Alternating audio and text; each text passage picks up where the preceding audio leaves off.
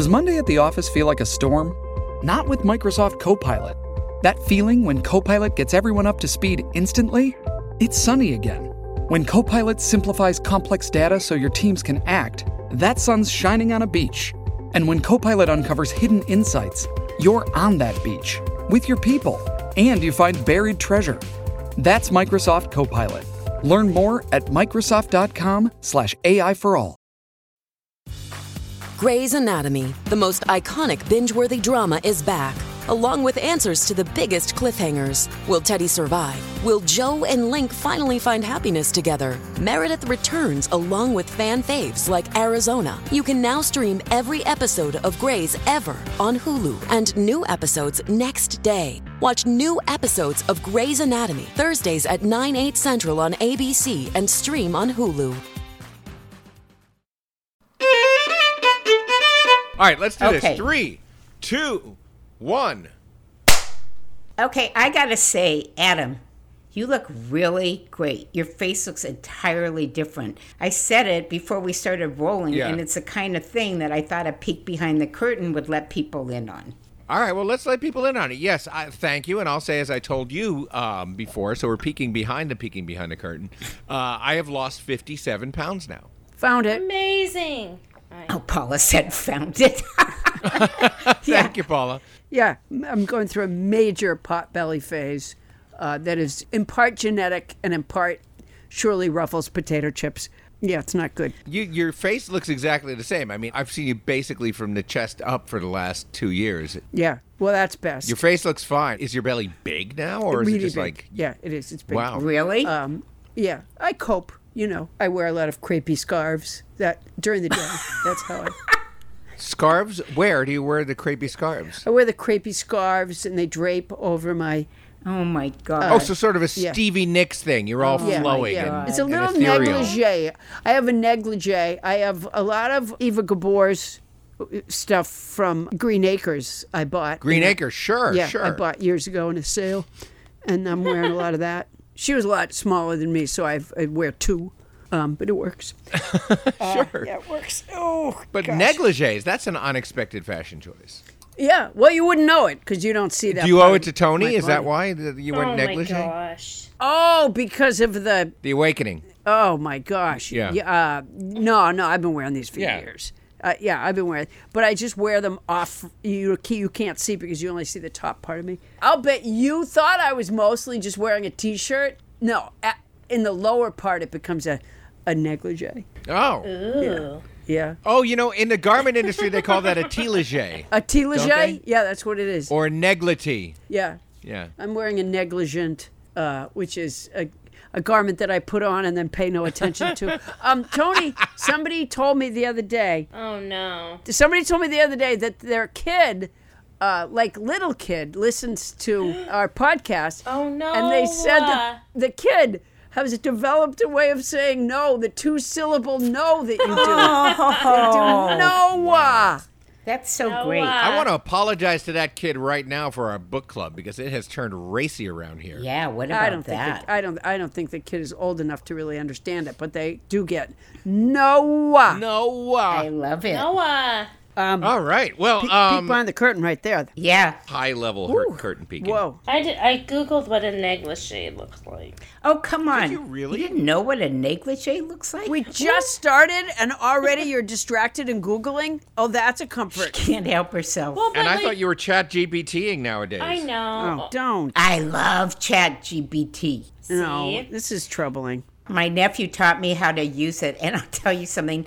There's been some people lately that have sent me copy for like Paula, the podcast, blah blah, and I've thought, wow, these guys are really good writers. I wish I could hire them to do Paula's bio. And then my nephew was showing me like, you know, Paula Poundstone bio as a marketer. And this thing came out that was so unbelievable. And I'm recognizing now that the language these people were using is all probably coming from this. Okay, let me just say this. Oh, no. If you rewrite that motherfucking bio one more goddamn time, we don't need another, but it's not gonna. It's not going to, ha- there's no way that that is helpful. It's not like there's new things. I was born in the same place. I was raised in the same place. I started the same way. Oh my God, with the bio. I- the only new information there's going to be in that bio is that in mid 2023, uh, Poundstone dumped her manager, Manager. of many years. Well, there's a whole negligee thing. Yeah. Y- Well, We that's true, that. but that's a peek behind the curtain. Oh my god, I just asked ChatGPT to write a bio for Paula Poundstone in the tone of Paula Poundstone and include a joke about a negligee. Oh, you did? oh my God, you have to read that. Let's hear it. Hey there, I'm Paula Poundstone, your friendly neighborhood comedian and cat enthusiast. I've been performing stand up since the days when mullets were in style and Oh answering machines were the latest tech craze. This is so frustrating. Let her finish. This is such bullshit. I know, but it's like not a real person. I want to hear the negligee joke. Yeah, keep going. I've shared stages with legends, laughed with audiences big and small, and my cats have even heckled me from time to time. Speaking of Oh cats, God. I've got more feline friends than I have mismatched socks, and that's saying something. My cats have seen me through thick and thin, Get just like that old negligee I've been hanging on to since the 80s. Wow. Oh my God. just, I'll just end there. I mean, that's end uh, that might as well have been Paula. It's uncanny. No, it's horrible. It's awful. You know, thank goodness we don't do a cold open. Oh my god, I forgot we're still in that. Yeah, let's just do this. Can I start? I've got a great intro written by ChatGPT. Oh, thank goodness. Okay, here we go.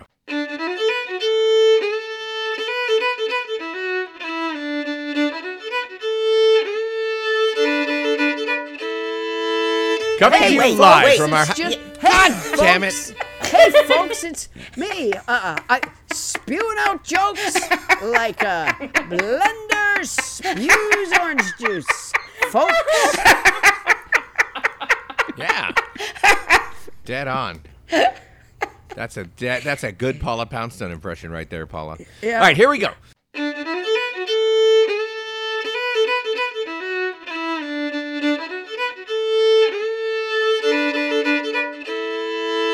Coming to you live from our houses in Los Angeles, Folks, California. we're coming to you this live, year, folks.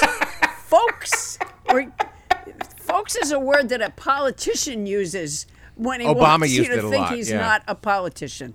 Okay, n okay, uh, uh, Obama's exempt. Uh, Okay. Well, right, here we go.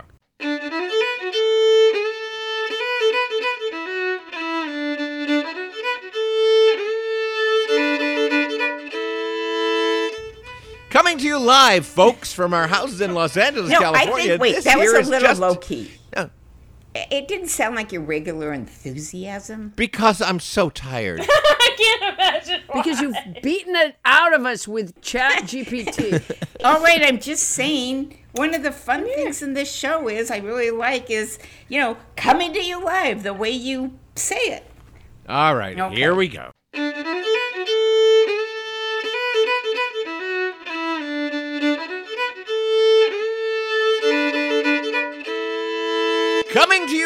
Live from our house. You can take out that part where you weren't saying it like lively. No, I want that in. No, I want that peek that behind the curtain. Just, Okay. but you just interrupted me doing Okay, it I'm right. shutting up. I'm gonna shut up. Okay. Good, good, good, good. Here we go.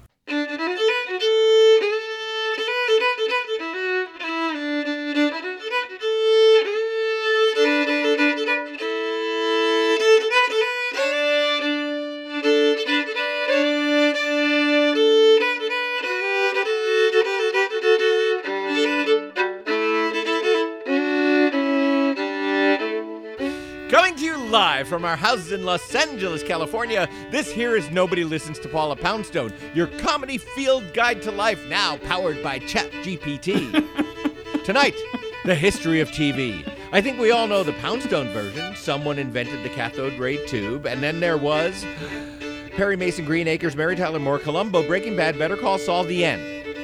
But it turns out there's a lot more to it than that, and we've got real life TV historian Professor Michael Kackman here to tell us all about it on an audio medium, no less.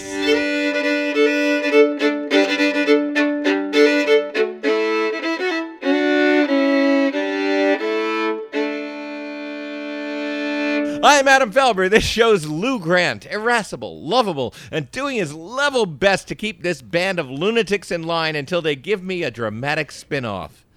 And now, please welcome the woman who somehow always manages to be the wacky neighbor on her own show. It's Paula Poundstone. Yay! Hey, folks. Welcome, Paula. Hey, folks, folks. Oh, that's so Paula. Oh, folks. I it's me, Paula Poundstone. Uh, like a Spewing witticisms like a. like a welcome wagon volunteer. Uh, so before I say another word, folks, I want to welcome back house band Gabe Terracciano. Hold on, I get you know what he's gonna have to have this bio rewritten. Uh, uh, Gabe is a Grammy nominated violinist living in New York City, and you can catch him playing around the country this fall with bands including the Turtle Island String Quartet and the Avalon Jazz Band.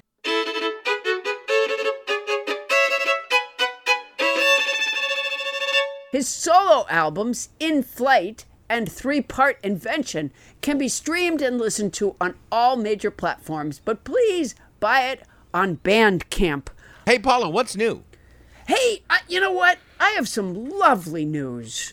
Oh, wow, that's good. Yeah, there is a kickball team in Philadelphia, part of Stonewall Sports, that has named the team Balla Poundstone. Wow, like B A L L, like Come they're on. ballas. Really? Yeah. That's fantastic. Yeah, That's so yeah. great. And that's in Philly, which I like to think of as Tony Town. It is Tony Town. Yeah, it is. Yeah. Uh, I I was so flattered to hear it. I I don't know that there necessarily nobody listens to Paul Poundstone listeners. I have no idea. I don't require that of kickball teams. So, anyways, uh, uh, b- the Balla Poundstone team. Uh, we are behind you 100% here at Nobody Listens to Paula Poundstone. And if you, you know, if you want to send us, uh, you know, pictures or updates or uh, tell us how the team is doing, um, we'd be very excited to hear about it. That's a rough sport. We're excited for you. Kick 'em in the nards, ball of Poundstone. I think you're thinking of a different kind of game. Uh, kick, Oh. kickball is like baseball, but with uh, uh Oh, well, with the, the- with the with the ball of- that you ki- you were thinking just kicking Yeah. people. No, that's All right. Kick no. the ball into their nards, ball of Poundstone. No, that would no, that would be uh, uh, illegal. That would be you can't. do That, Okay. Yeah, you'd take a base, hit the batter, take Oh, a base. Remember? Oh, okay. Yeah, you Okay, can't. um, yeah, you can't kick. All right. Uh, you kick the ball. Boy, you must have been difficult to raise. You were one of those boys that would get a stick and then it was all over for the whole neighborhood. Uh, That's right. anyways, so uh, thank you, uh, uh, kickball team Ball of Poundstone in Philadelphia with, with Stonewall Sports. They could get I'm a Nobody t shirts as their uniforms. Wouldn't that look cute? Yeah, it wouldn't say the team name. I, I'm not sure that Oh. you really understand things like theme songs or team names. I just like that t shirt. You know, it's it's correlated. It sounded more desperate. Yeah, there was a desperate tinge to it. Oh, Yeah. All right. But you know what? Let me aid you in your desperation, Bonnie. What Bonnie is referring to is our Nobody Listens to Paula Poundstone website, where you, any kickball team, or just private citizen can get a hold of great Nobody Listens to Paula Poundstone gear like uh, I'm a Nobody t shirts, I'm a Nobody long sleeve t shirts, which are very, very good for the uh, kickball field, and hats, trucker caps, and the like, either saying the name of our show or saying I'm a Nobody. How about this, Bonnie? How about, you know, it's back to school season, and wouldn't it be great if your kid's elementary school class all wore I'm a Nobody t shirts? Well, you can make that happen. How about that? Anything? Whew. Uh, I think Tony should do that CBT chat thing. Maybe something as a No, promoter for the gonna Paula never Poundstone kick using. kickball team. But yeah. We're never. How about using- how about this? Merry Christmas, everybody! Oh, what's wrong, Timmy? Oh, I guess I got everything I wanted, but except for one thing. What's that, Timmy? Oh, I wanted a I'm a nobody trucker cap for my favorite podcast where that woman says no. Uh. What's would that be, Timmy? You know, nobody listens to Paula Poundstone. Aw, Timmy, look under the tree. I think you missed something. What? Oh my God! It's an I'm a nobody trucker cap. How's that? I don't think GPTQ could have done a better job. That was unbelievable. I doubt they could have.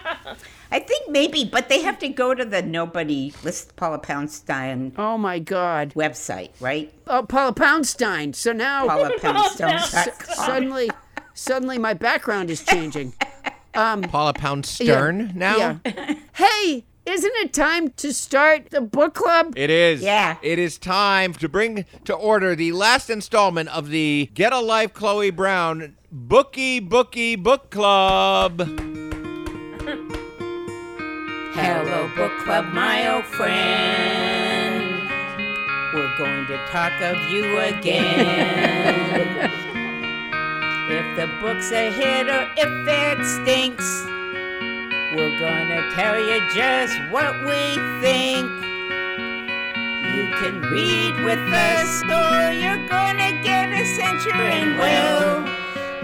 You'll go to hell. Welcome to the Bookie Book Club.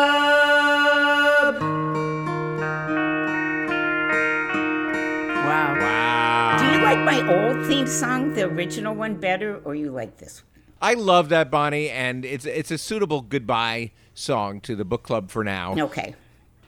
As we race to the conclusion of Get a Life Chloe Brown. Before we begin, I just want to once again thank Tony Anita Hull for changing my life with this book. Yeah, I agree. I will summarize what happens.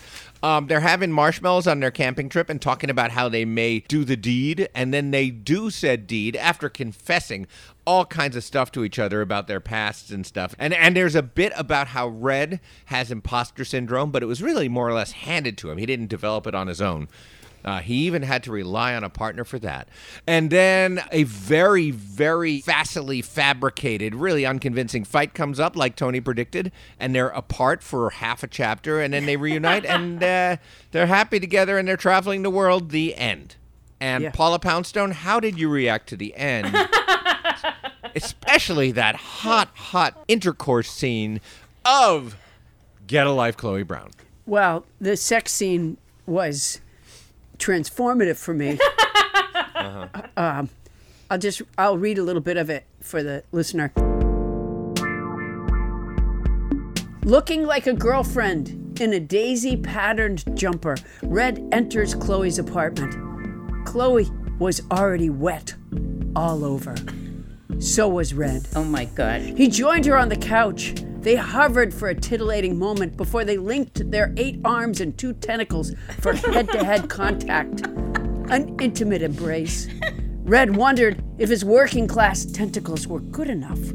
Chloe's muffled moan told him they were. He squirted sperm into her mouth with a specialized arm to fertilize her eggs. Oi, I didn't hear that coming, but I like it, Chloe quipped. Chloe gave a coy smile, excused herself to the bedroom, laid her eggs, and abandoned them. That was beautiful, Paula. Um, there's a part of it that makes me think that it's not directly from the book. It is. And if I may, I hate to correct you, but um, Chloe has an English accent. Oi, I didn't honey. There we go. Yeah, that's pretty much exactly like it was. So uh, that was uh, well Yeah. rendered, Paula, and uh, somewhat revealing of your distaste for sexual relations between any species. I hope I read it well enough um, for the listeners because it was so.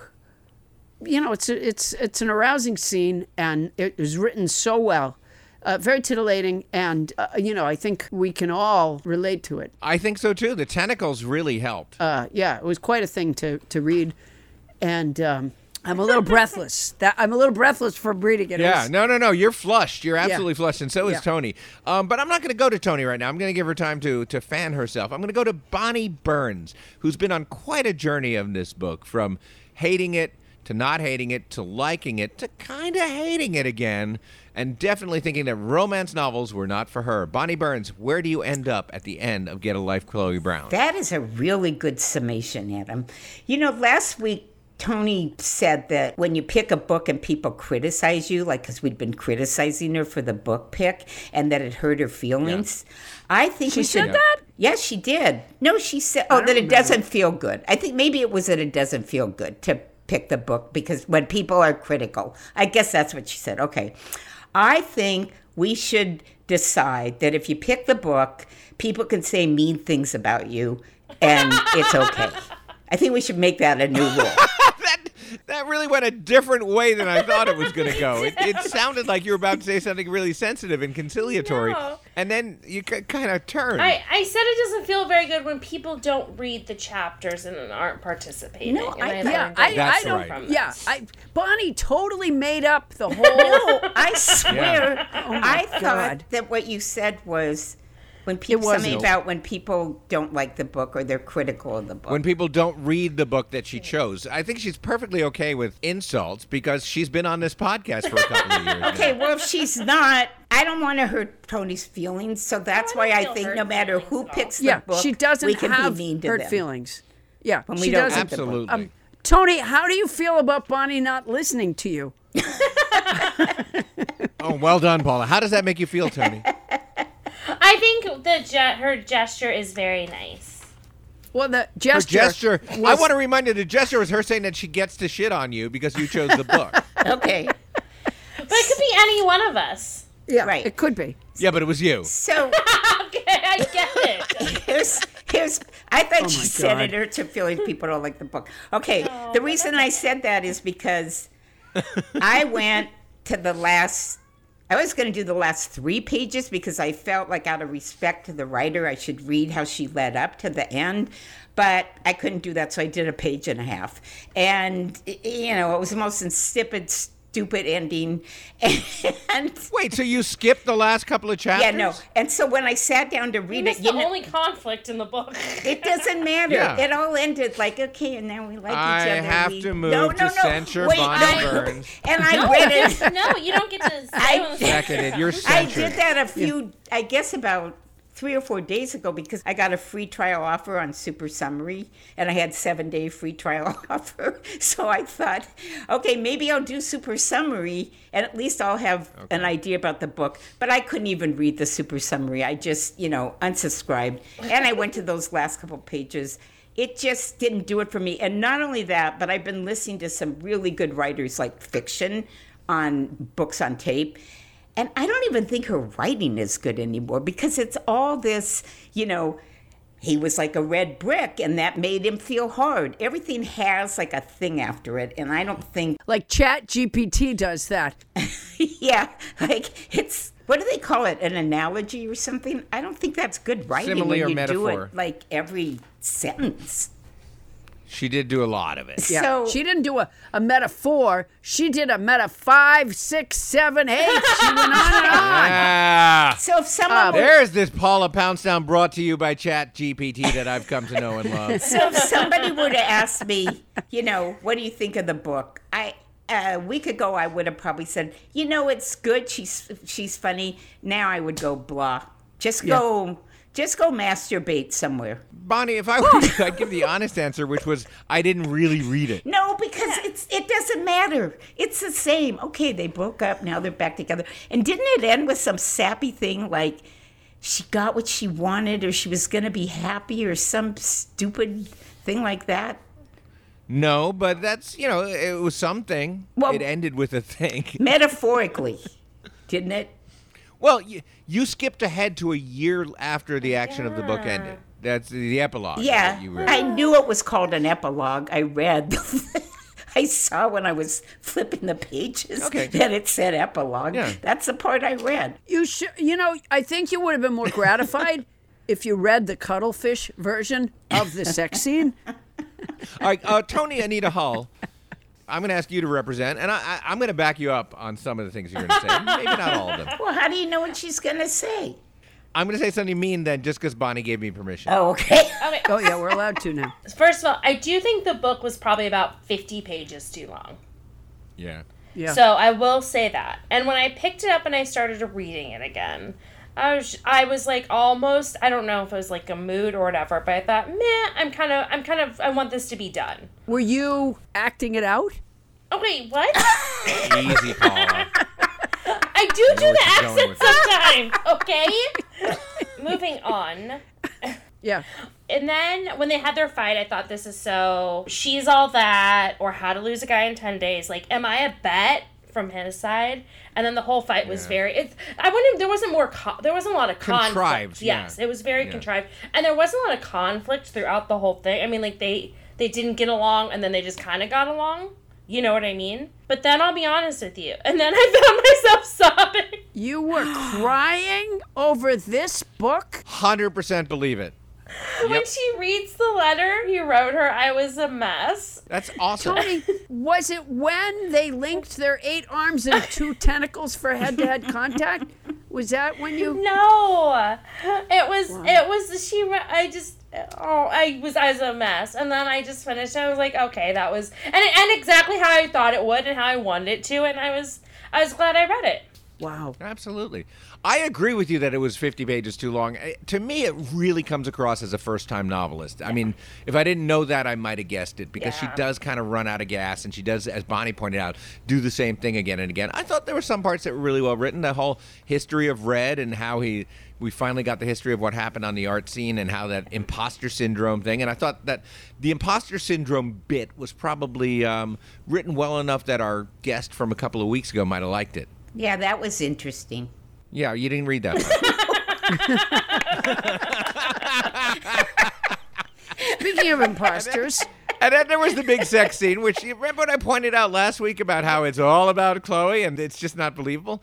Even when he finally got his, it was all about Chloe. It was. Oh, Okay, this Yeah. is I would don't take this the wrong way, but Adam, I thought about I was also thought about what you said while I was reading. you were about to say you thought about me Yes, while reading you the sex thought scene. about Adam while while No, I thought about Red- what you said. To be very Uh-huh. clear. yeah yeah Okay. yeah you know uh, she's good friends with oh who is it that calls you It's Winnie Feynman. yeah she's good friends with Yeah, Winnie Feynman. No, no, no, no, no. Tony hasn't walked down the Winnie path. I, I get what you're saying, Tony, because yeah, that thing that I said is very much evident in that sex scene. Absolutely. It's not that I wanted Red to be there selfishly seeking his own pleasure. I wanted Chloe to give a shit about it. Just not. It's just, oh, Red, keep doing that thing I asked you to do, and now do another thing I'm going to ask you to do. And he was like, yeah, I really want to do that because you asked me, and that's the end. and now I'm gonna fall asleep. And, No. she literally falls asleep, which which is excused by her fibromyalgia. That's not true. She didn't fall asleep. She gave a coy smile, excused herself to the bedroom, laid her uh-huh. eggs, and abandoned them. That's it what was in a tent anyway, Paula. You didn't read the end either, did you? I did. I did. This is it. just know. Just be honest. I moved to censure Paula Poundstone as well. okay. Pa- Paula and Bonnie, you guys were the bad kids on this book club. It feels good to not be the bad kid. I want to say something in Tony's defense. I know that Tony did research uh, to pick a book that was, you know, high on the recommended list, and this book, Jeez, imagine if she didn't do research. I mean, it got all kind of awards: best romance this and best romance that. what does that tell you about romance novels? Don't read romance novels. It's not my hmm. thing. I think there are a lot of people out there who enjoy this book, and I'm one of them. Yeah. Okay. Well, that's not a lot. and I think another thing that got it as many awards is that inclusiveness. Yeah. I mean, Chloe is suffering from chronic pain and Yeah. fibromyalgia. She's a she's a woman of certain size and certain color that you don't necessarily associate with a romance novel. And I think a lot of people were happy to see it. And I think the awards were in part due to that inclusivity. Uh, did you pay any attention to what specifically the awards were? Um, Tony, wh- who's the author again? Talia Talia Hibbert. Talia. Hibbert. Talia. Talia Hibbert. Let me Okay. ask Chat because GPT. it got. Would you leave that thing alone?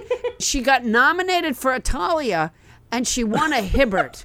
Okay, does that tell you anything? No, I mean, it even got awards for not romance novel. Like USA Today picked it as a really good book to read. It got accolades. It's not a bad book. It's a bad it's book. not a terrible bad book. book. It's an not insipid bad book. I'll tell you what was the best part of the book was Chloe's muffled moan Oh, told God. him they were. He squirted sperm into her mouth with a specialized arm to fertilize her egg. That's probably the best part of. He never had that much agency, believe me. Oi, I didn't see that coming. Oh, I like it. With an English accent, please. that was my English accent. It was, but it was with a mouth full of. And with that, I'm going to bring this ignominious edition, uh, probably an all time record in uh, censures, to a close. Thank you to Tony Anita Hall for choosing our book. Okay, wait. And uh, that's the end of the book. I have a closing theme. Oh, wow. Okay, here we go.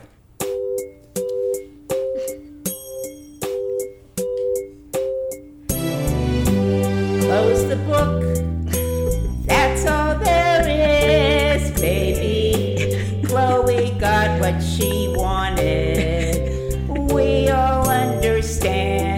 She's a horny bitch. Don't think we were dreaming that Talia Hibbert's got a party mouth. Now we're done.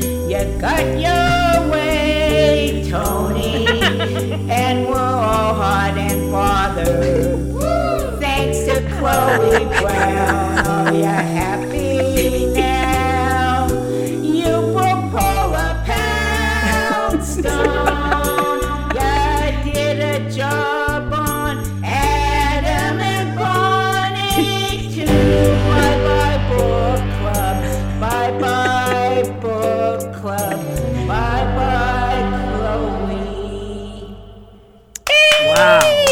Oh my That was God. Bonnie, that was remarkable. Is there anybody you want to Uh, credit yeah, for helping yeah. you do so that? was written by our fabulous editor Vic Lowry, and he produced it.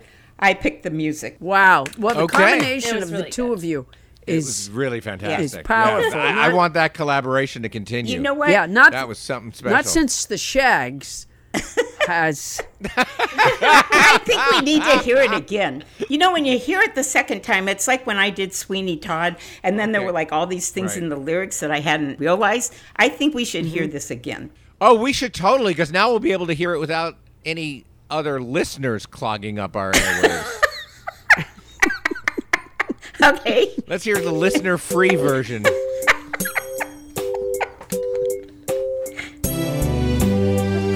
The book. That's all there is, baby. Chloe got what she wanted. We all understand she's a horny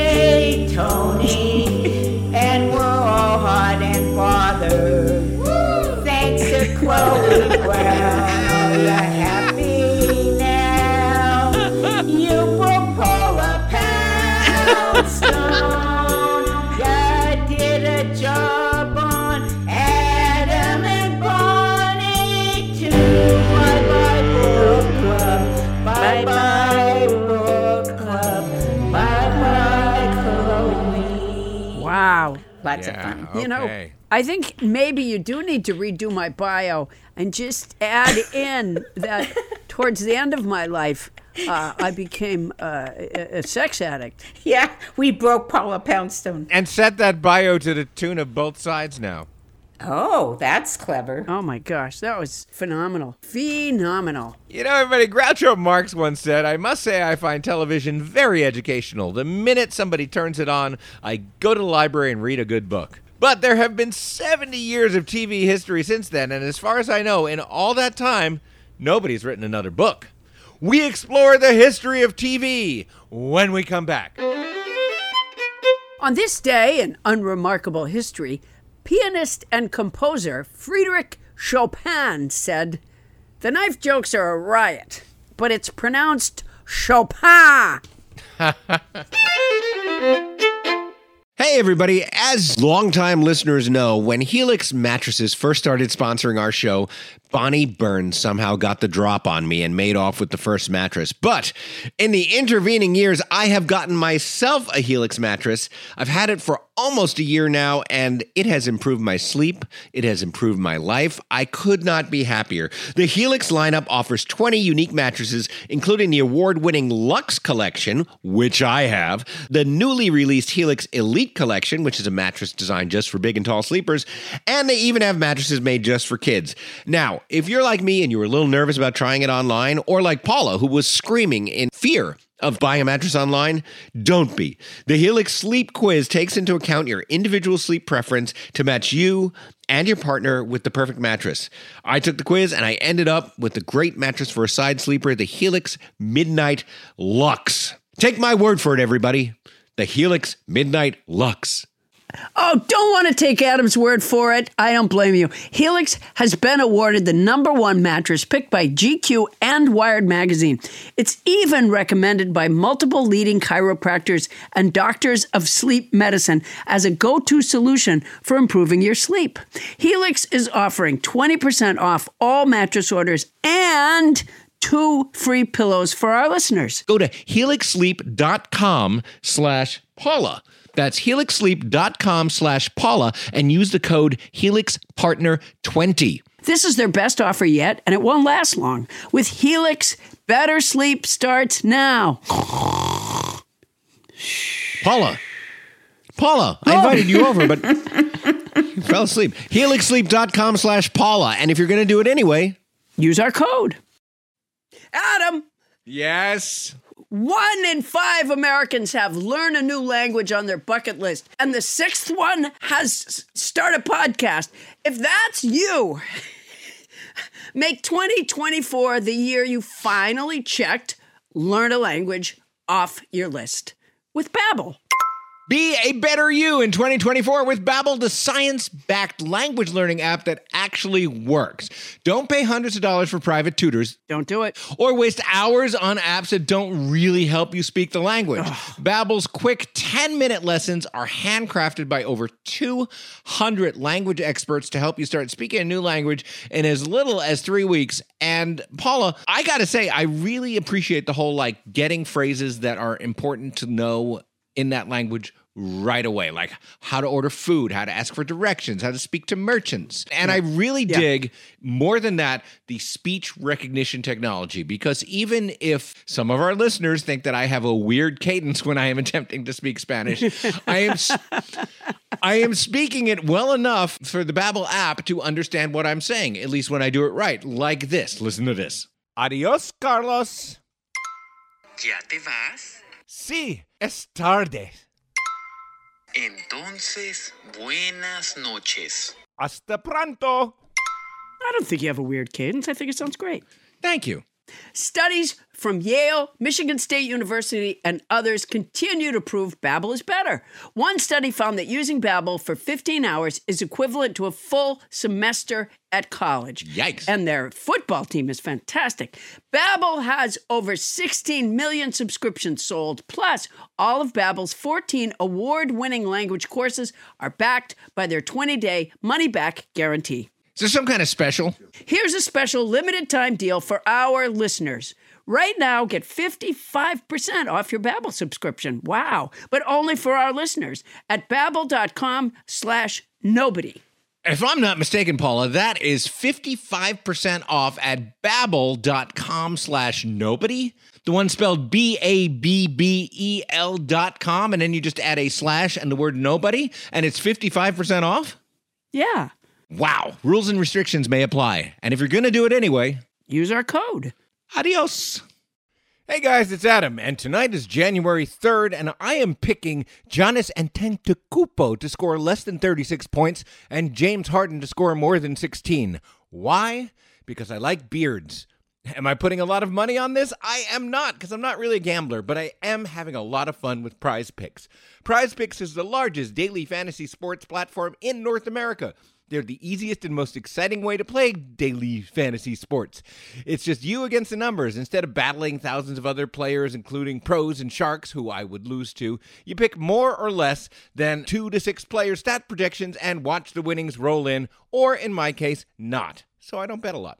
With the basketball season here, you can now pick combo projections across football and basketball from the Specials League, a league created specifically for combo projections that include two or more players from different sports or leagues. For example, LeBron James and Travis Kelce had a 10.5 combo of three points made plus receptions. Do I get that?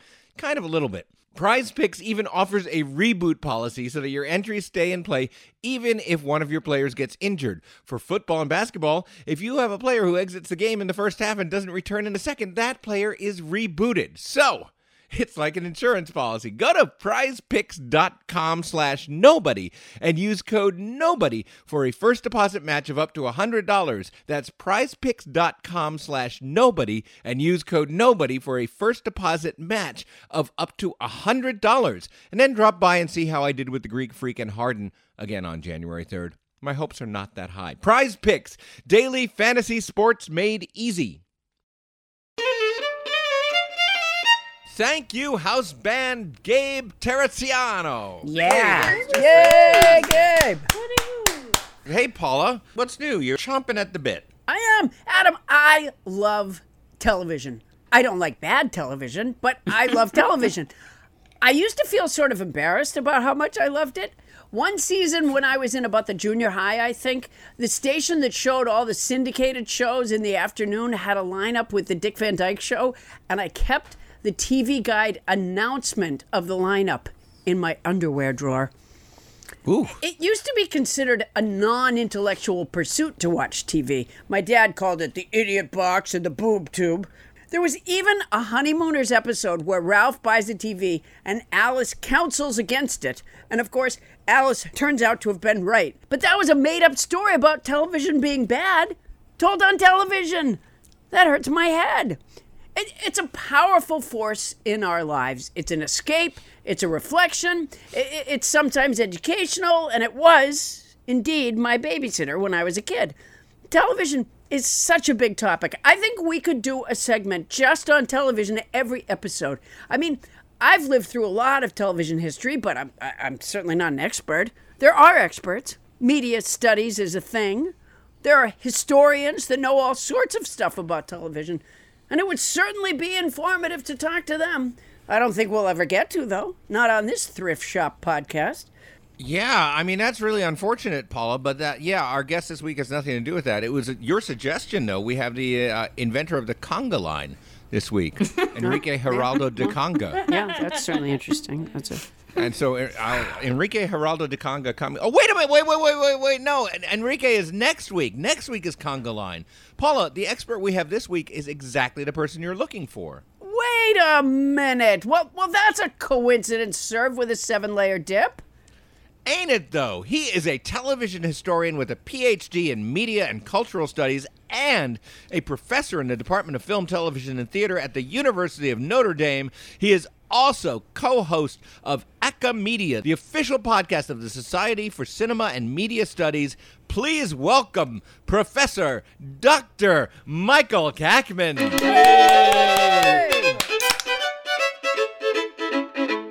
Wow. Golly. Thank you. Welcome. That was that was quite a setup. Um, I was just watching some old episodes of Battle of the Network Stars, so I feel like you've kind of interrupted my evening, but but that's okay. What was Battle of the Network Stars? Was that a sports thing? It, well, it was kind of a sports thing. It was Howard Cosell as host, uh, like a high school field day with all of the stars of current network shows competing with one another on the campus of Villanova University. And they were really competing. It was like, you know, Joyce DeWitt trying to elbow Scott Baio aside as they ran Exactly. down the track. You know. Scott Baio was a heck of a kayaker. The pool kayak. Oh, was Yeah, he? Yeah. I only wish he'd kept going. Yeah, he, he probably could. He probably could have. The world would have been a better place. All right, Yeah, well, he's going out of the state now. Yeah, he's going to move to Canada. He doesn't like us anymore. Bye. Um, what were the earliest television shows? There was a lot of stuff from early radio, lots of variety shows. George Burns and Gracie Allen, they went to TV. There was a ton of that kind of stuff. Recycled old uh, film serials and stuff that were cut up into pieces and spliced together. There was also really, really cool stuff. Um, early TV didn't have videotape, videotape didn't exist. So a lot of the stuff was live, which is familiar to folks who are used to working in radio. So there was a ton of uh, live anthology drama. Give us some names. What, like, if I turned my television on in the what 1950s, was that when that Yeah. would have been? Yeah. Okay. Yeah. And uh, you know, and I'm and I'm switching through the dial. What's the name I'm going to see? Um, well, you could you could go back and you could watch Marty, which you might remember as a motion picture, Yeah. which won Best Picture with Ernest Borgnine as Marty. Yeah. that was an adaptation of a story that began on television. Oh wow. Yeah, that was first. That was a teleplay. That was a live anthology drama uh, by Paddy Chayefsky. It was theater uh, in your home more than it was radio with pictures.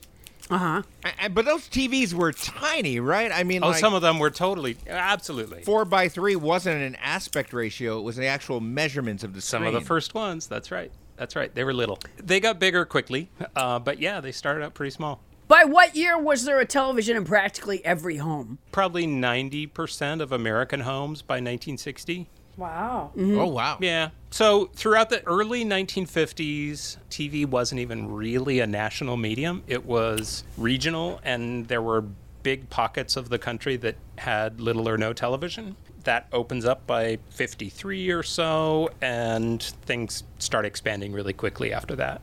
I don't even think Texas was entirely on electricity. You know, I think you might be right. Lyndon Johnson brought electricity to all of Texas. Yeah, but he used a cup, which was It was. It's a long way to carry a puck. Then, then they got the, the idea to run wires. Yeah.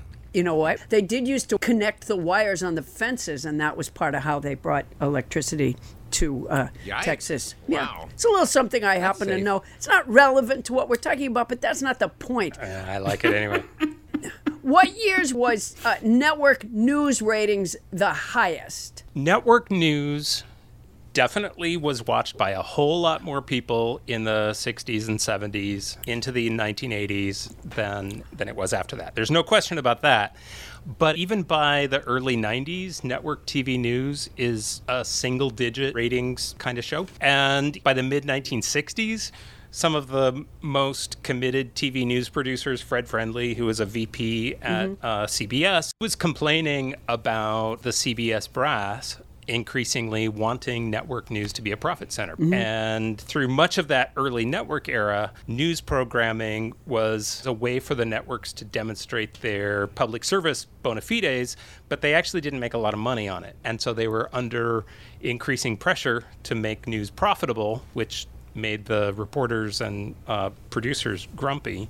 Um, and really, by the time we get to the explosion of cable in the in the 80s, network TV news is not the thing that people are going to networks to watch. I remember reading a story in, I think it was The Powers That Be by David Halberstam. Yeah. I think that it was Fred Friendly, maybe, who kept a picture of the Beverly Hillbillies on his wall in, the, o- in his office so that he could point to it and say that that was what destroyed the news. Um, because he felt like it made, you know, viewers went to this silliness instead of valuing the news. And I imagine probably if, what you're saying about the investment that it took in the news. Probably the fact that the Beverly Hillbillies, I imagine, made a lot of money also created friction for the news people. Yeah, I mean, it definitely creates some tension. That's a an ongoing issue throughout a ton of television history. Certainly is. Yeah. Yeah, definitely now. Um, what was the first uh, legal slash cop television show? Was it Perry Mason? Um, Perry Mason was early, and of course, Perry Mason was adapted from novels. Like it, Perry Mason didn't begin as a TV show. Dragnet is really early. Dragnet was a radio show, and then uh, that became a really big, prominent hit for NBC on TV. At the time, they called those shows semi documentaries or documentary melodrama, which is an even better term. What they're doing is capitalizing on interest in true crime and fictionalizing it. Jack Webb, he used to get stories from the LAPD. He did, but um, Wow. he probably also had a fair amount of creative license. Oh, I imagine so. Yeah, a lot. I was living out here when Jack Webb died, and the LAPD gave him a 21 gun salute. And I thought that's just sad because he wasn't a cop. No. All right, so Dragnet, I don't think was ever in black and white, but Perry Mason was in no, black and Dragnet, white. abs- absolutely. It was. Uh, yeah. So you're remembering the Dragnet episodes that were when they went back into production in the late 1960s. It began as a black and white show and it went off the air and then they brought it back partly because Jack Webb was such a culture warrior that he felt like you know the world was going to hell in a handbasket in the 1960s I gotta step in. yeah. Uh, and so he went back into production and made a bunch of, of new episodes. And that's where we get like the really crazy ones, like, you know, Blue Boy with the kids on acid and stuff like that. Um, and with, uh, Those damn kids with their acid. yeah, Harry Morgan as his sidekick. so Harry Morgan wasn't the original sidekick? No. Well, about Perry Mason and the other radio dramas that became TV dramas, Yep. did they just move or did they remain a radio drama as well? And if they remained on radio, did they just kind of separate or did they try to do the same plot? kind of all of that.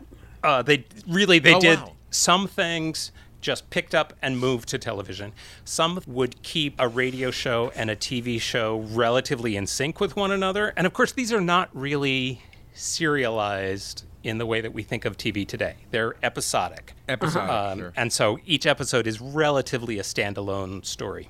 And then there are some that the TV show becomes kind of the dominant form, like The Adventures of Ozzie and Harriet. Of course, you know, Ozzie Nelson was a band leader who then uh, develops, you know, a TV show where Ozzie plays Ozzie Nelson. It's really complicated. Wow. It's, it's just the Kardashians with a script, right? Oh, totally, totally. And then and then they would have radio episodes that were essentially kind of spun back off of the TV show. I'm not proud of this, but I sadly started watching Law and Order uh, in hotel rooms a few months ago, and I saw a Law and Order episode that entirely took the script from a Perry Mason episode, and it was a identifiable enough script that you know you might say, well, they're all a lot alike, but this was.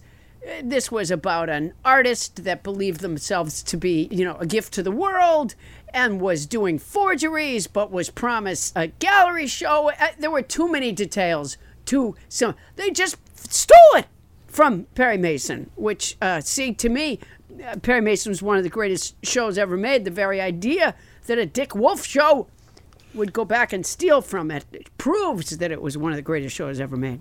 And you wonder why the writers are on strike. right? And- I heard that Betty White lost a show that she had because she insisted on keeping a black performer. Is that urban lore, or do you know that to be true?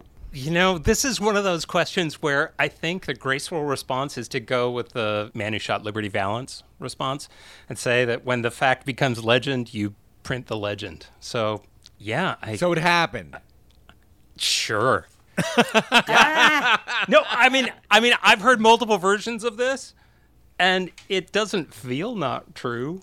I enjoy your credulity there. Well, we we all have our carefully uh, constructed moments of credulity, so we got to hold on to. Yeah, it. you've just th- you've thrown shade on the Betty White story. Uh, No, no, I'm no, saying I'm in. I'm in. Uh, I'm just saying I'm in. Yeah. I'm not. I'm not. I'm not rejecting it. I'm not criticizing it. I I read a book about Sojourner Truth that had reasons why the author believed that the uh, "Ain't I a Woman" speech never happened, and the author even said in the intro to the book that her friends hated her as a result. Uh, because you know Wow. it was it was just more fun to believe that there was an "Ain't I a Woman" speech. Um, I'm not saying that's what you're doing. That's not what I'm saying. Yeah. Um. Yeah. No, I get it. I heard the Dick Van Dyke Show was not considered successful in the first year. I- i- If that's true, do you know of any bad reviews of it back then? Or did they even review stuff back then? I think every TV reviewer has had a review that they would go back and read and think, "What the hell was I thinking?" Yeah, because it's a brilliant show. Because you go back and watch those Dick Van Dyke episodes, and they are so smart Every and one of them. so sharp. They're fantastic. Yeah, just absolutely brilliant. They say it was for like the first year that would be a lot of It- negativity about a show. Yeah, I think it. I think it took it a little while to find its legs. I think that's fair to say. You know, George Gobel said, if it weren't for electricity, we'd all be watching television by candlelight. uh, nowadays, of course, television doesn't run on electricity. It runs on the broken dreams of great minds whose awesome pilots never got picked up so many times that he had to turn to podcasting. I'm, I mean, uh, more TV history when we come back. Adam, are you crying? I'm fine. Fine.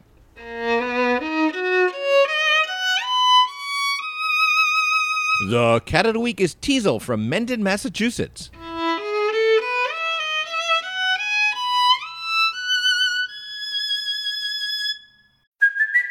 It's Kaley Cuoco for Priceline. Ready to go to your happy place for a happy price? Well, why didn't you say so? Just download the Priceline app right now and save up to 60% on hotels. So, whether it's Cousin Kevin's Kazoo concert in Kansas City, go Kevin, or Becky's Bachelorette Bash in Bermuda, you never have to miss a trip ever again. So, download the Priceline app today. Your savings are waiting.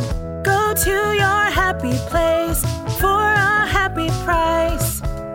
Go to your happy price, Priceline. Shipping can make or break a sale, so optimize how you ship your orders with ShipStation. They make it easy to automate and manage orders no matter how big your business grows.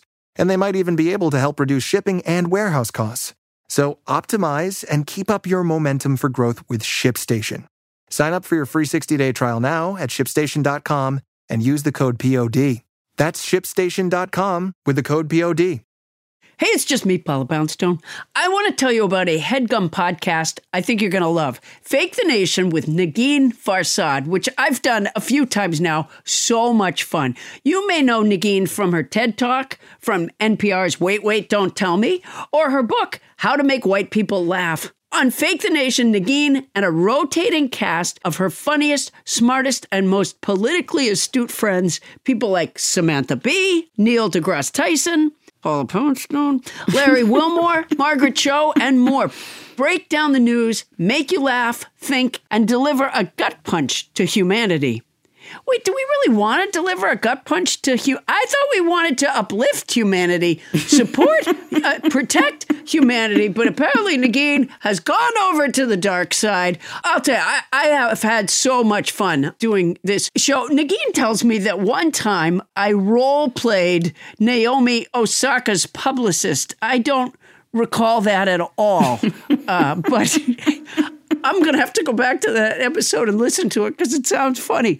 Uh, Uproxx calls Fake the Nation the perfect lighthearted fit for a newsy podcast cue that needs a little levity, meaning the news needs a little levity, not the podcast because it is very funny. Subscribe now so you don't miss another episode of Fake the Nation airing every Thursday. Find it on Spotify, Apple Podcasts, Pocket Casts, or, and I hate this phrase, wherever you listen to podcasts. Like none of us would figure that out.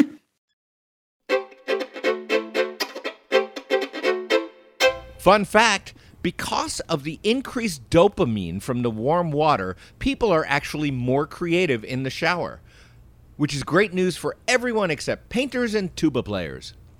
I don't get it. Sorry. I do.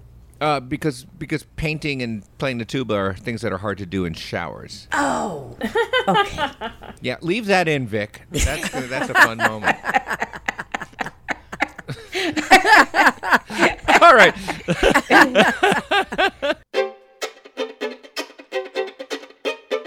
and we're back with Dr. Professor Michael Kackman. All right, Michael, what was the highest rated individual broadcast of all time? I'm hoping it's the one I thought it was. What do you think it was? I'm a teacher. I got to ask the question. For a while, I thought it was final episode of MASH. That's Pretty good. For years, it was the final episode of MASH, was it not? The finale of MASH, both a huge audience and really um, highly rated. Other remarkable moments would be the finale of The Fugitive in the late 1960s, Oh. Ooh. which had an individual episode rating of something like 46, which means 46% of the total possible viewing audience Wow. was watching Damn. it. And the share, meaning the percentage of those who were watching TV at exactly that time, was 72. So that's a lot. Wow. Holy You know, I, I had a pilot on opposite that. Opposite yeah, the I know. and it's- it's- yeah, I'm, I'm sorry for that. Uh, so another one on I Love Lucy. Here we're in 1953. Little Ricky episode. This was an episode that they prepared specifically uh, in anticipation of Lucille Ball giving birth. It had a 72 rating, meaning almost three quarters of the American public was watching it. Wow. Of course, this That's is amazing.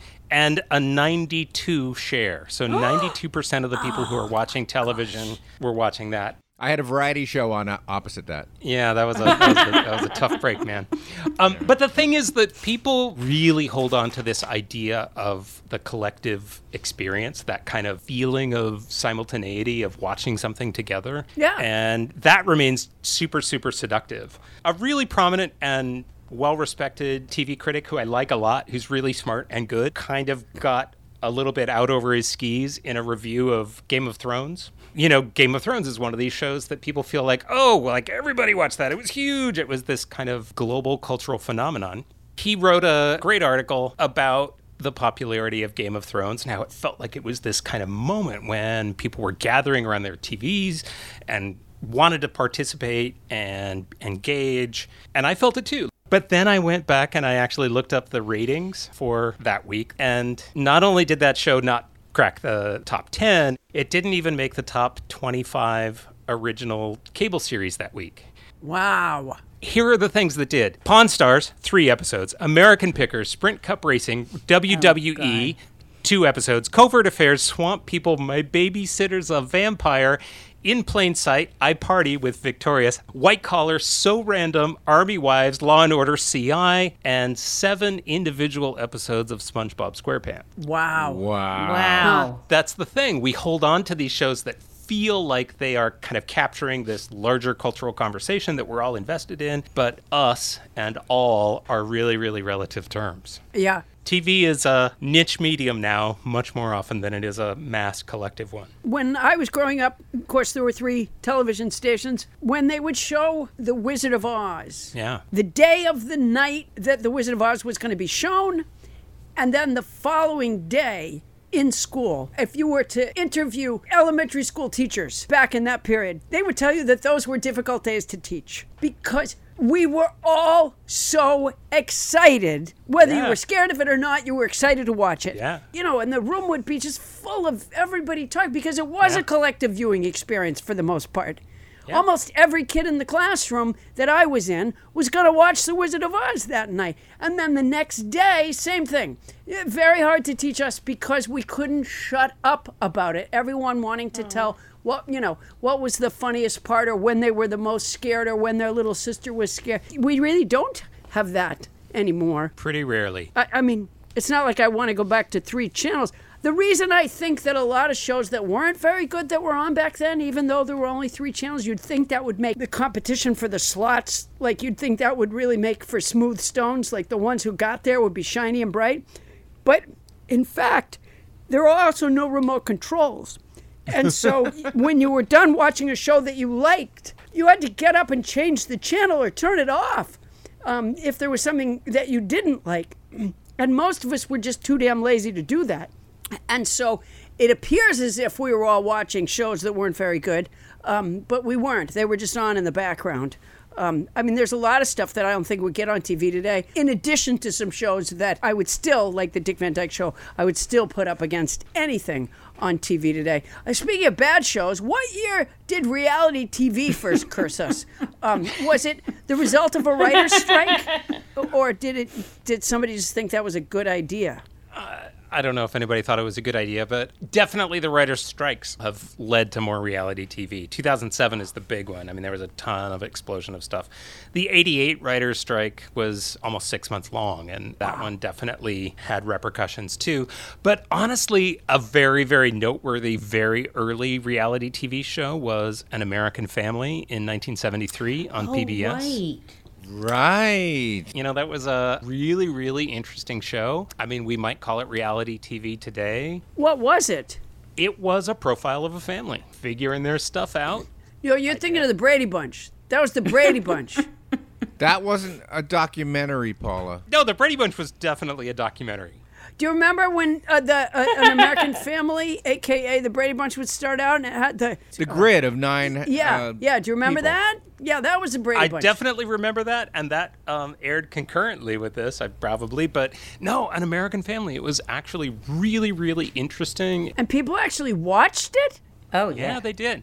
I mean, it was Wow. PBS, so there were 12 of them, but it was good. I'd love to find out what happened to that family. I'll bet they're all screwed up. It got screwed up. Didn't they do a follow up series? There were some follow ups. Eight is enough. It was eight is enough. That was not a documentary. That was a follow up Oh, 80s. no, It Is Enough is definitely a documentary. You know, the Brady Bunch house is right near my neighborhood, so I go by it quite a bit. The thing that really hits you about it is that when you stare at it long enough, you realize that house really doesn't have a second floor. And all the bedrooms were upstairs, or at least all the kids' bedrooms. That's because um, one time Bobby was doing an experiment for his science class and he blew the second floor off. You don't remember that episode? Oh, that Um, episode, right, the volcano. All right, so there was this an American family that I don't remember at all. Probably because I was beaten down enough by my own family that I had no desire to watch someone else's family that was real.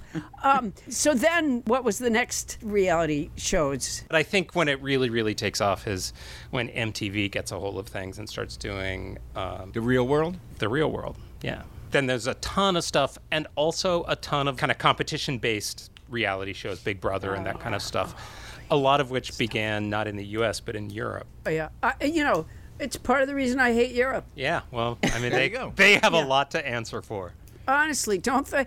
I, I feel because the networks are greedy and they're not willing to pay writers their fair share, we end up with shit like reality TV. And I just feel that the weight of that needs to be on the heads of every uh, studio CEO. Um, I blame them for the Kardashians. And I can't really think of a, a lower curse. Yeah, and, and honestly, you know, I'm not a fan of the Kardashians, but that's not That's not the bottom. No, that's not the deep wounds. I mean, the deep wounds on our society related to reality TV cut an awful lot deeper than that. Really? Like what? You know, there's also The Apprentice. Oh, Jesus, you're right. You're absolutely right. What was I thinking? Of course. Oh my gosh. They created the illusion that Donald Trump was a competent and rich man. Wow, I've totally forgot about. So I never watched it. I never. Wa- I mean, I really until Law and Order, I really prided myself on not watching bad TV. But I, I seem to have let myself go. I try not to be super judgmental about good TV and bad TV because there are a lot of different tastes, but Doesn't matter. There's good TV and there's bad TV. that is definitely one that, like, that's going to leave a mark. It has left a mark. Wow. And we're still working through Yeah. it. yeah, I don't. I you know, last time I was in New York, I didn't see Benson anywhere, and I didn't feel safe. Ah, so that's you know one of the you know it's made me skittish. Um, what was the longest running show of all time? Um, the Today Show is still on the air uh, in its 72nd season. Oh. so Wow. They've been at it for a long time, but I think we have to give some credit to daytime drama, to soaps. Oh, geez. Bold and the Beautiful is still on. Bold and the Beautiful is still on, and that's a kid. That's a rookie. Uh, the Guiding Light started on radio in 1937, Wow. Wow! and then it was on radio for more than 20 years, and it was adapted to TV and ran until about 15 years ago or so. Wow. How about primetime? Things like uh, The Simpsons is going to Yeah. show up in, on those lists. Oh, yeah, they're like 35 years now, right? Yeah. Do you know I've yeah. never seen a Simpsons episode. I don't think I get the channel that you would watch it on. Never have. Uh, There is time. Um, yeah. But also, 60 Minutes has been on the air for Oh, uh, yeah. decades. Decades. Yeah, and the- it was a top 10 show for also decades. that's true, but the clock has slowed down. Whereas it used to be now it's tick. It's a grandfather clock now. I have a question. Why, when Kayleigh McEnany brought Lesley Stahl a notebook full of empty papers uh, out, when Trump stormed out of their meeting because Lesley Stahl kept asking where the health care plan was. So uh, uh, uh, uh, Kayleigh McEnany comes back into the room they were recording in, and ha- and you know the, the president asked me to bring you this, and she uh, literally a, a, a big huge notebook full of empty pages Oh, that was a great episode. why didn't Lesley Stahl make a big deal of that? I mean, I know that they were empty pages, so she must have pointed it out because otherwise, how would I know? But you would think that that would have been all over the news. Uh, that that would be. Might be out of the professor's purview at this point. I don't think it is. All right, then, Michael. The question to you. I think I think that's a question for Lesley Stahl, and I think it's a question of uh, journalistic ethics. Um, most reporters, especially people who've been working for decades in the industry, they are preserving their access more than Yes. they are serving the public interest in that specific moment. Wow. I don't think that's unfair. I, I, no, I don't think it is either. I think it's a reality. All right, as a television historian, I have another question for you. Do you have Lesley Stahl's phone number? And if yeah, you could just yeah, give yeah. it to me I'm now, I'm- I was actually just a minute. texting her. Yeah. I'm gonna call her and, and call her out on this. All right, uh, okay. So 60 minutes. What what else? What uh, any series? What was the longest? Like Gunsmoke was on for a long time, wasn't it? Yeah. Everybody always says Gunsmoke. Well, for a, a scripted, hour long, weekly episodic drama, yeah, that's right up there. Law and Order has to have it kind of, you know, giving it a run for its money now, right? It is. It is. Um, and especially once you start talking about like the whole franchise. CSI and all Yeah. that shit. W- Uh, there's also Law and Order: The Festus uh, series. And uh, is there a performer that's had the most shows, the most series? There probably is, and I don't know who it is. Well, let's just say it was me. Okay. Uh, I think that's, that's a good call. Yeah. Yeah, I don't know why we wouldn't. You know, it's really a matter of who you talk to. You're going to get a different answer. Um, I don't like to ask people what was their favorite anything because I think that's too hard a question. It is a Uh, hard but so tell us one of your favorite primetime shows. Just so you know, the correct answer is Breaking Bad. That's a good answer. Better Call Saul might be, Oh, Better Call Saul. might be a slightly better answer, but they're both good answers. I mean, Cop Rock has got to be Yes! in the top five. Yes. What is that? What is that? Oh. Cop Rock. Oh my lord. Tell heard him, Michael. it. Sing it. You've got 11 episodes of sheer bliss waiting for you. No, it was uh, Steven Bochco made a cop musical with music Wow. supervised by Randy Newman. Uh, it's Yep. it's Wow. groovy. It's weird. It's delightful. Randy Newman even wrote some of the songs, I He think, the did, first episode. did, Yeah. But you know what? There are amazing shows all the time. Somebody Somewhere, Reservation Dogs, The Bear. Those are all half hour shows. They're funny and they're sweet and they're deeply of soul enriching. What are considered the top 10 shows of all time? Uh, you know, top tens are tough. Any of the things we've been talking about are worth some attention. Honestly, I love Lucy. Yeah. Yeah. Absolutely. Lucy has desire. She is longing to get out. She wants to be on stage. She wants a job. She wants to be a star. And she always tries. She always fails, right? I mean, the, the show always makes great sport of her failures, but she always comes back and she always wants more and she's ready to take on the world. And that stuff ages really, really well. Like, you can go back and, and watch a half dozen episodes of I Love Lucy and not feel dirty. I totally agree. It ages really well. And through generations. What would you say were the biggest changes in television programming in all these years? And, and, and what do you think were the catalysts of said changes? Um, actually, if we start looking ahead, some of the changes that we're facing is that broadcast television will, in its next generation, will allow for targeted ads that are analogous to what happens on web pages when you see targeted ads. So, Yikes. So you're seeing ads that are related to the kind of audience that, not just the kind of audience, but to what you watch. yes, yes. Wow. Yikes. And the other piece of this is targeted programming. It's likely to become more of an issue with regard to local TV news, which isn't really very local anymore. Local TV news is often only lo- kind of a simulated local. And with the new technical standards, they'll actually be able to have targeted news packages that will be sent to particular households because of Oh, no. because of their demographic profiles or their you know browsing history. That's horrible. As though we don't get our news in separate places too much already. Yeah, I'm not.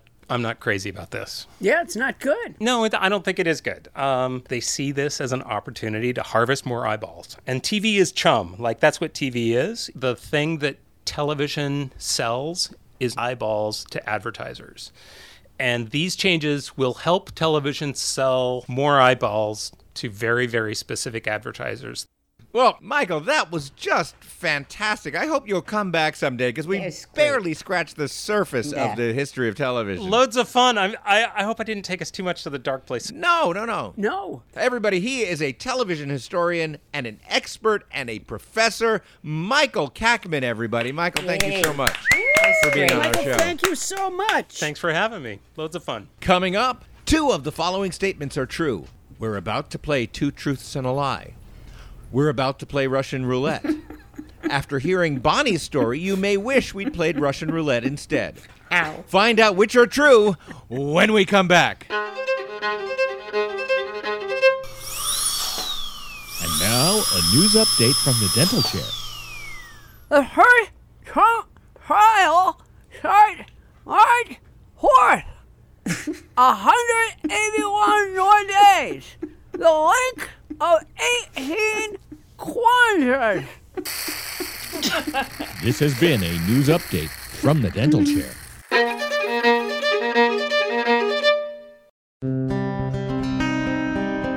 A detective came and knocked on the door, and I said, Is it Renee? And he just gave me that solemn look. It was the worst day ever. The Proof podcast is back with a new case and a new season. 23 years ago, 18 year old Renee Ramos went missing. Her body was later found in an empty Home Depot building on the edge of town. I don't think that they arrested the right people. It's about time somebody's trying to do something. She had a black eye about two weeks before she was murdered. They are involved. They definitely had her body and her backpack. You know people are going to judge you, right? Of course, they're judging me now. They've been judging me damn near my whole life. You can listen now to season two of Proof wherever you get your podcasts and follow along with us as we reinvestigate the murder at the warehouse. I have to ask Did you kill Renee?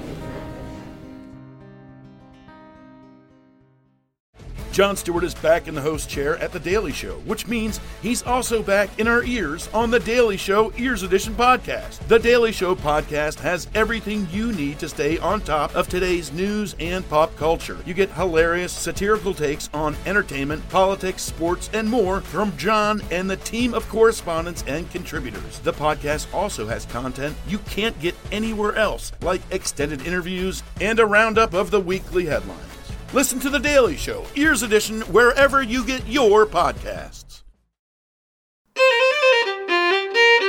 And we are back. Thank you, Gabe Terracciano.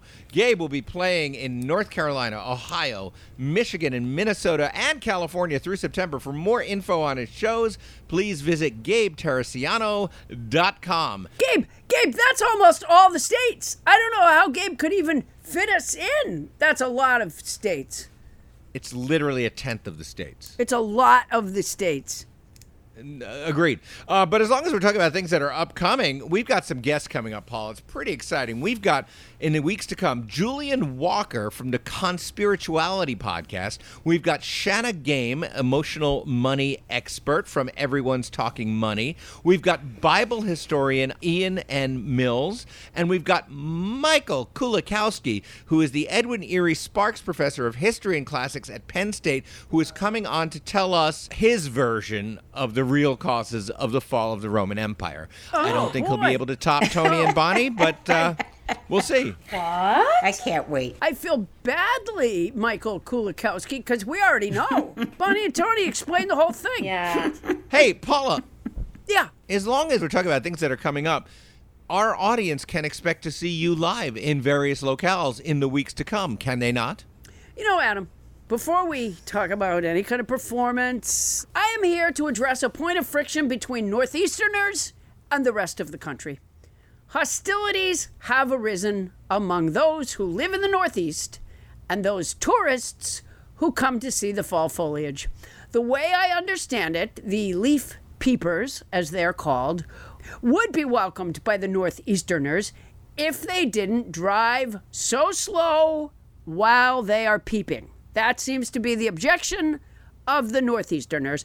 They slow traffic, they disrupt, they also, by the way, bring tourism dollars and a boon to the local economy. I understand the frustration on the part of the Northeasterners. On the other hand, what's the point of peeping if you drive by quickly? That's why so little art is displayed at the Indy 500. I have a solution, of course. I'll be in Newton, New Jersey at the Newton Theater on Friday, September 15th. Tourists and locals can come together and enjoy stress relieving laughter at their own pace. Go to paulapoundstone.com for tickets quickly or at your leisure. I'll be in Rutland, Vermont at Paramount Theater on Saturday, September 16th. And as an added bonus for any leaf peepers, I'll be dressed as a tree. Get your tickets at paulapoundstone.com. Hey, I have a question for you about an upcoming. Ah, fuck me. Hey, I have a. Hey, folks. I have a question for you about an upcoming week's news. Who's going to be on the Wait, Wait, Don't Tell Me panel when they tape in Los Angeles at the beautiful Greek Theater on Thursday, September 28th? Me! So, Los Angeles and Los Angeles adjacent people go to paulapoundstone.com and get your tickets. I'm going to win this time. wow. Yeah, you're just rubbing in that wait wait booking, aren't you, Paula? It's a big theater, Adam. yeah, I know. It's a very big theater. It is. Apparently not big enough to have me in it too. That it's not my point. No, no, it's, it's just my takeaway. Hey, everybody, speaking about takeaways, eh, you're going to take away some knowledge about your beloved podcast hosts and our attendant family because it is time for us to play Two Truths and a Lie.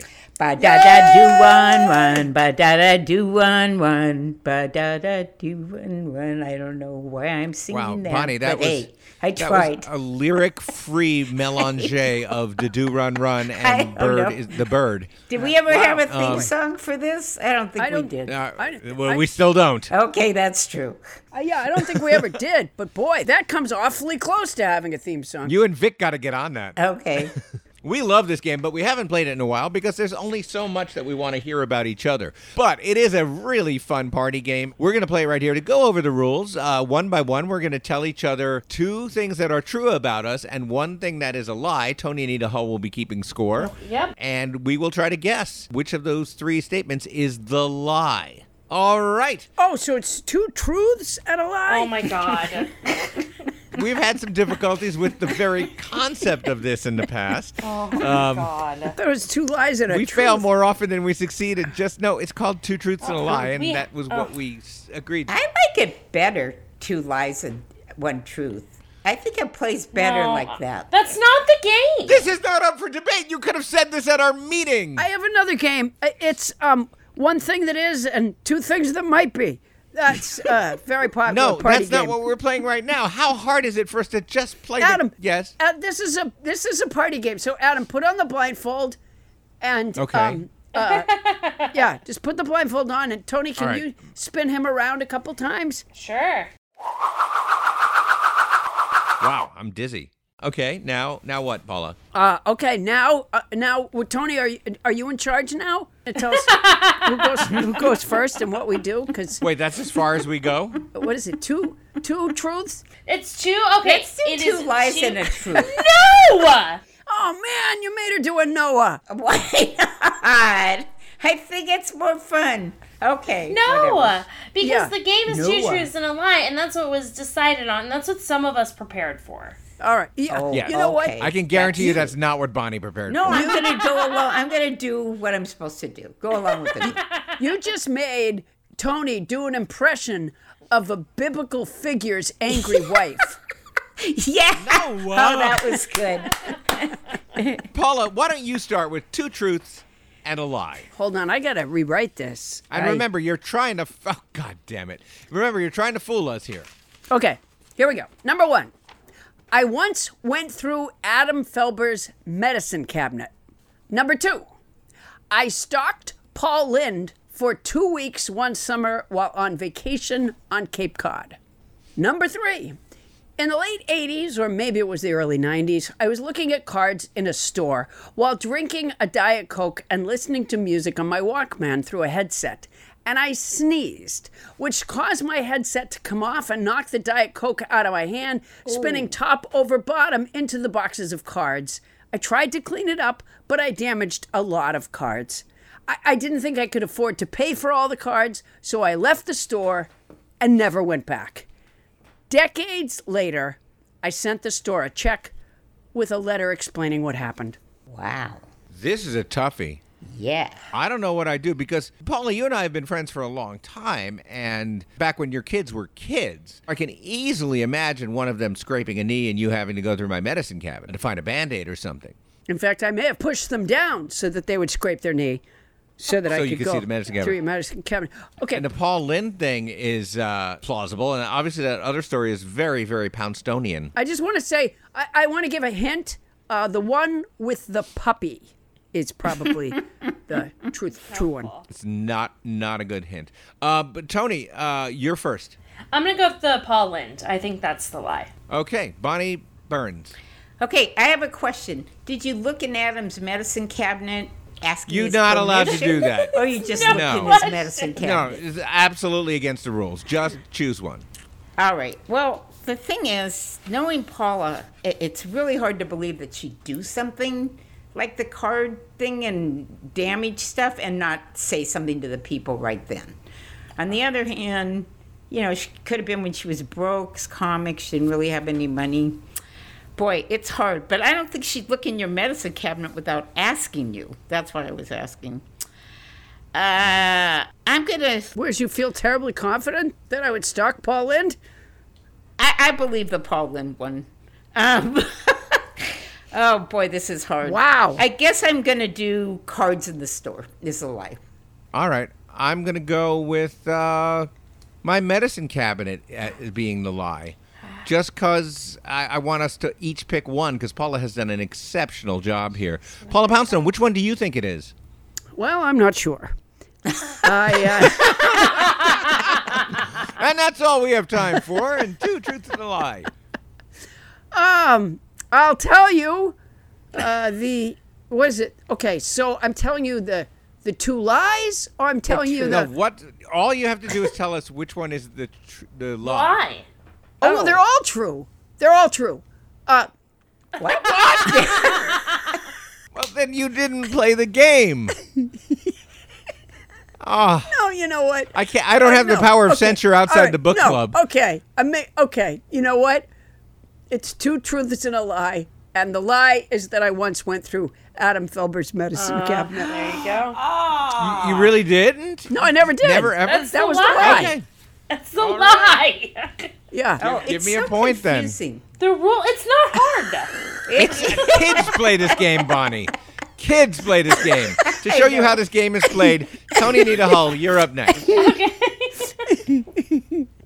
Mm, two truths and a lie. Yes, two these two truths and a lie. These are all on theme for Honestly, kids play this. my young wild days in New York City. Okay. I got drunk on the floor of the New York Stock Exchange, sat on a broker's lap, and pretended to trade stocks. Mm. My friends and I attended SantaCon in New York City to see who could make out the most Santas. I did not win. I used to use my New York Times ID and tell people I was a journalist to get free drinks. Wow, these are good, Tony. Paula? I'm gonna say the SantaCon is the lie. I, no, I'm not just gonna say it. I'm gonna hope to God it's the lie. All right, well, excellent. Bonnie? What was it? SantaCon? You? Oh, you try whoever could kiss the most Santas. Got it. Who could make out with the most Santas. Right. She didn't just say kiss. She said make out. She was really leaning towards a Chloe Brown. Just ugh. Boy, this is really hard. I think it's uh, the stock exchange. And I'm going to go with SantaCon. No, no, no, no. Well, you know what? Let, us keep this going. I'm going to pick the third one. What was the third one, Tony? Um, I used to use my New York Times ID and tell people I was a journalist to get Uh, free it I think you really did that, but I want us to all be guessing different ones because, once again, great job. So I'm going with New York Times. I did not attend SantaCon. Oh, I was Okay. sure about that one. Paula, so Paula gets a point. No, absolutely not. I'm so relieved. That's disgusting. All of it's disgusting. But the It's a point for Paula. Point for Paula. yeah, I'm sure. gonna do. I'm gonna do mine next, and, I, and Okay. you know? This might not be good because I think I might have mentioned this one, at least one of these before. But I've picked the theme of illegal skinny dipping. I have swum naked in two of these three places. Wow. A. in London, in the Thames River, not far from the Parliament building. B, and a not nude beach, public beach in Miami Beach. C, in Ralph Waldo Emerson's iconic Walden Pond, Oh, wow. where he wrote the book Walden Pond. Huh. Only Wow. one of those three places has not contained a naked version and much younger version of me.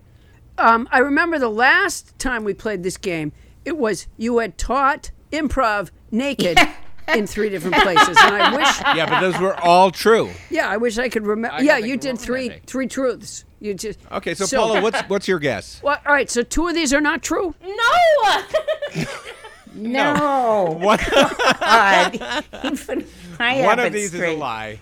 All right, I'm going to say Miami. I'm going to say that you did not swim naked in Miami. Tony Anita Hull.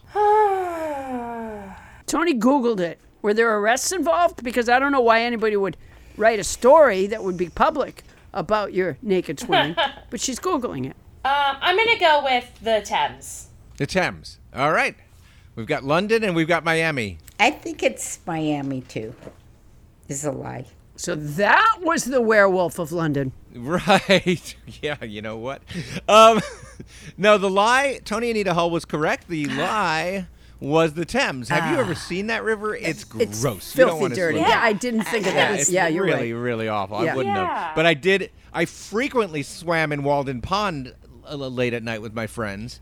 Um, it's right in uh, eastern Massachusetts. And Miami Beach, it was late at night at my friend uh, Peggy's wedding. A whole bunch of us That's went and ran onto the public beach. Yeah, but, Yeah. But the the Thames, is Thames- very dirty.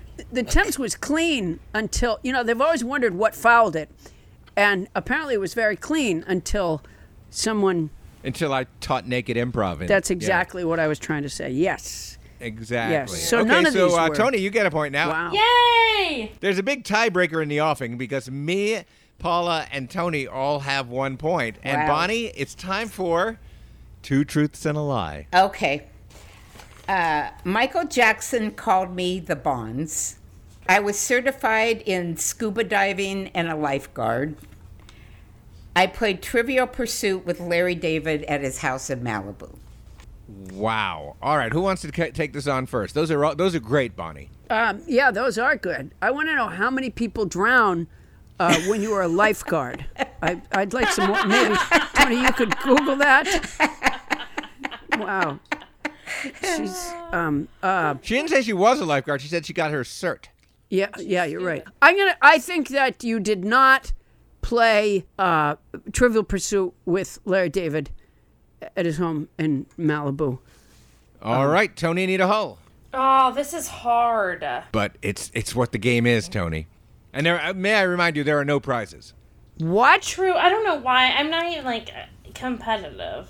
So I'm gonna be different, and I'm gonna. Oh no, I'm gonna say the Michael Jackson one. Wait a minute, you're not competitive?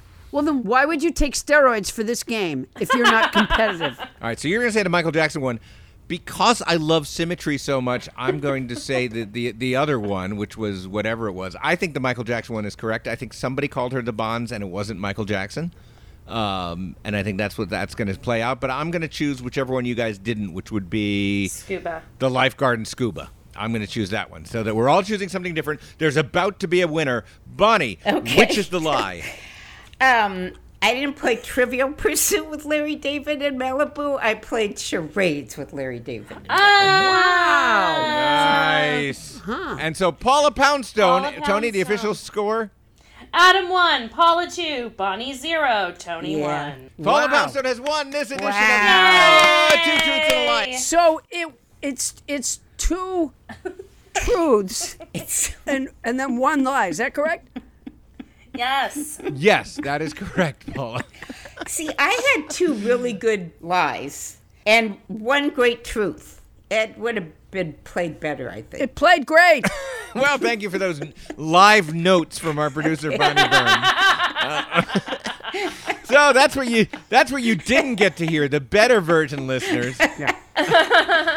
Anyway, remember to follow this podcast on Apple or wherever you get them. It's free. If there's a subject or topic you want to know more about, that's nobody listens to Paula Poundstone at gmail.com or go to nobody listens to Paula Poundstone.com. Leave a comment. We'll take it just like it's an email, and you get the chance to buy some of our fantastic swag there.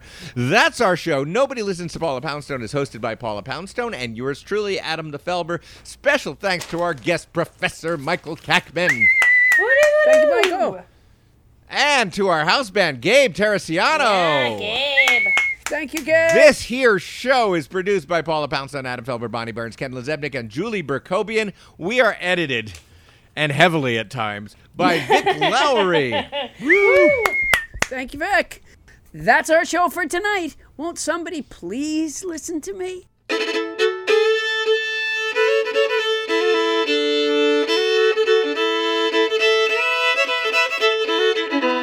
Whoa. Those, you know what? I, I always, uh, I feel so nervous, you know, when Bonnie tells her two truths and a lie. Um, What, what makes you so nervous? well, just, you know, sometimes stuff gets revealed, you know, that's, we've worked together for a long time and I'm not sure I want to know, you know, you know what I mean? Yeah, I hear, I hear, Yeah. I hear that. Yeah. Of course I do, yeah. Like the one about Janis Joplin. Remember the one she did about? Oh. Yeah, yeah. I always felt uncomfortable after she shared that. Um, Yeah, well, it's, it's uncomfortable to be, for anybody to be partly responsible for the death of a legend. it's yeah, and I feel like I should have said something. And uh, I, I'm not bragging. I did work with her. You're not here. You're terrible at being not here. Okay, sorry to step in, but yeah, well, Yeah, no, step out. Thank you. Wow. it's your guys' time. Thank you. How about if you just don't Shut talk and we can make it our time? This is why when you're a part of a couple, it's not a good idea to have a roommate. yeah. Yeah, it's funny. That's funny. Bonnie, just I'll step out, and and Chloe and Red going at it, and Bonnie going out. Oh, you know what? I'll step out. I just uh, I Oh, see? Chloe Yeah. and Red, it's stuck with you. yeah, Chloe and Red. That book had legs. All these minutes later, you remember that. Oh, what are you kidding me? Chloe and Red? Oh my gosh! It's I, have you seen my tattoo?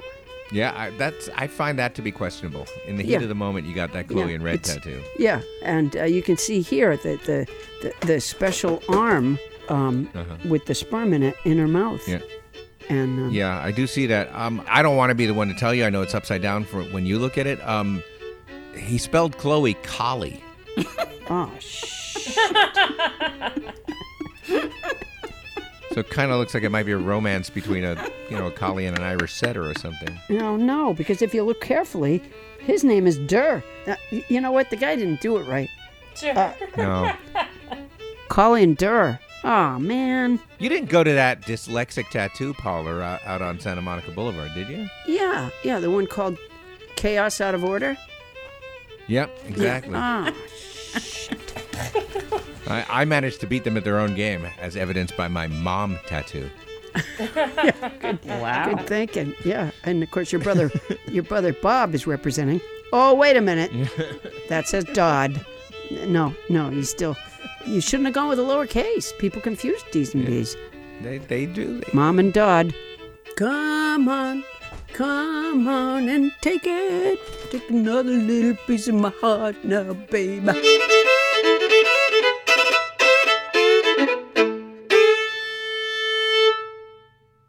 Hey, everybody. As longtime listeners know, when Helix Mattresses first started sponsoring our show, Bonnie Burns somehow got the drop on me and made off with the first mattress. But in the intervening years, I have gotten myself a Helix mattress.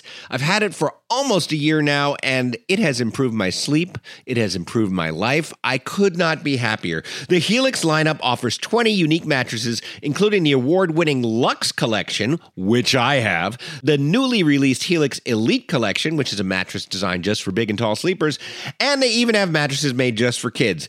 Now, if you're like me and you were a little nervous about trying it online, or like Paula, who was screaming in fear of buying a mattress online? Don't be.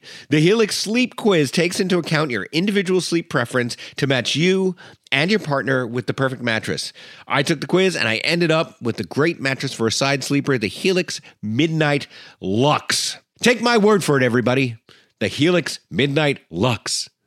Oh, don't want to take Adam's word for it. I don't blame you. Helix has been awarded the number one mattress picked by GQ and Wired Magazine. It's even recommended by multiple leading chiropractors and doctors of sleep medicine as a go to solution for improving your sleep. Helix is offering 20% off all mattress orders and two free pillows for our listeners. Go to helixsleep.com slash Paula.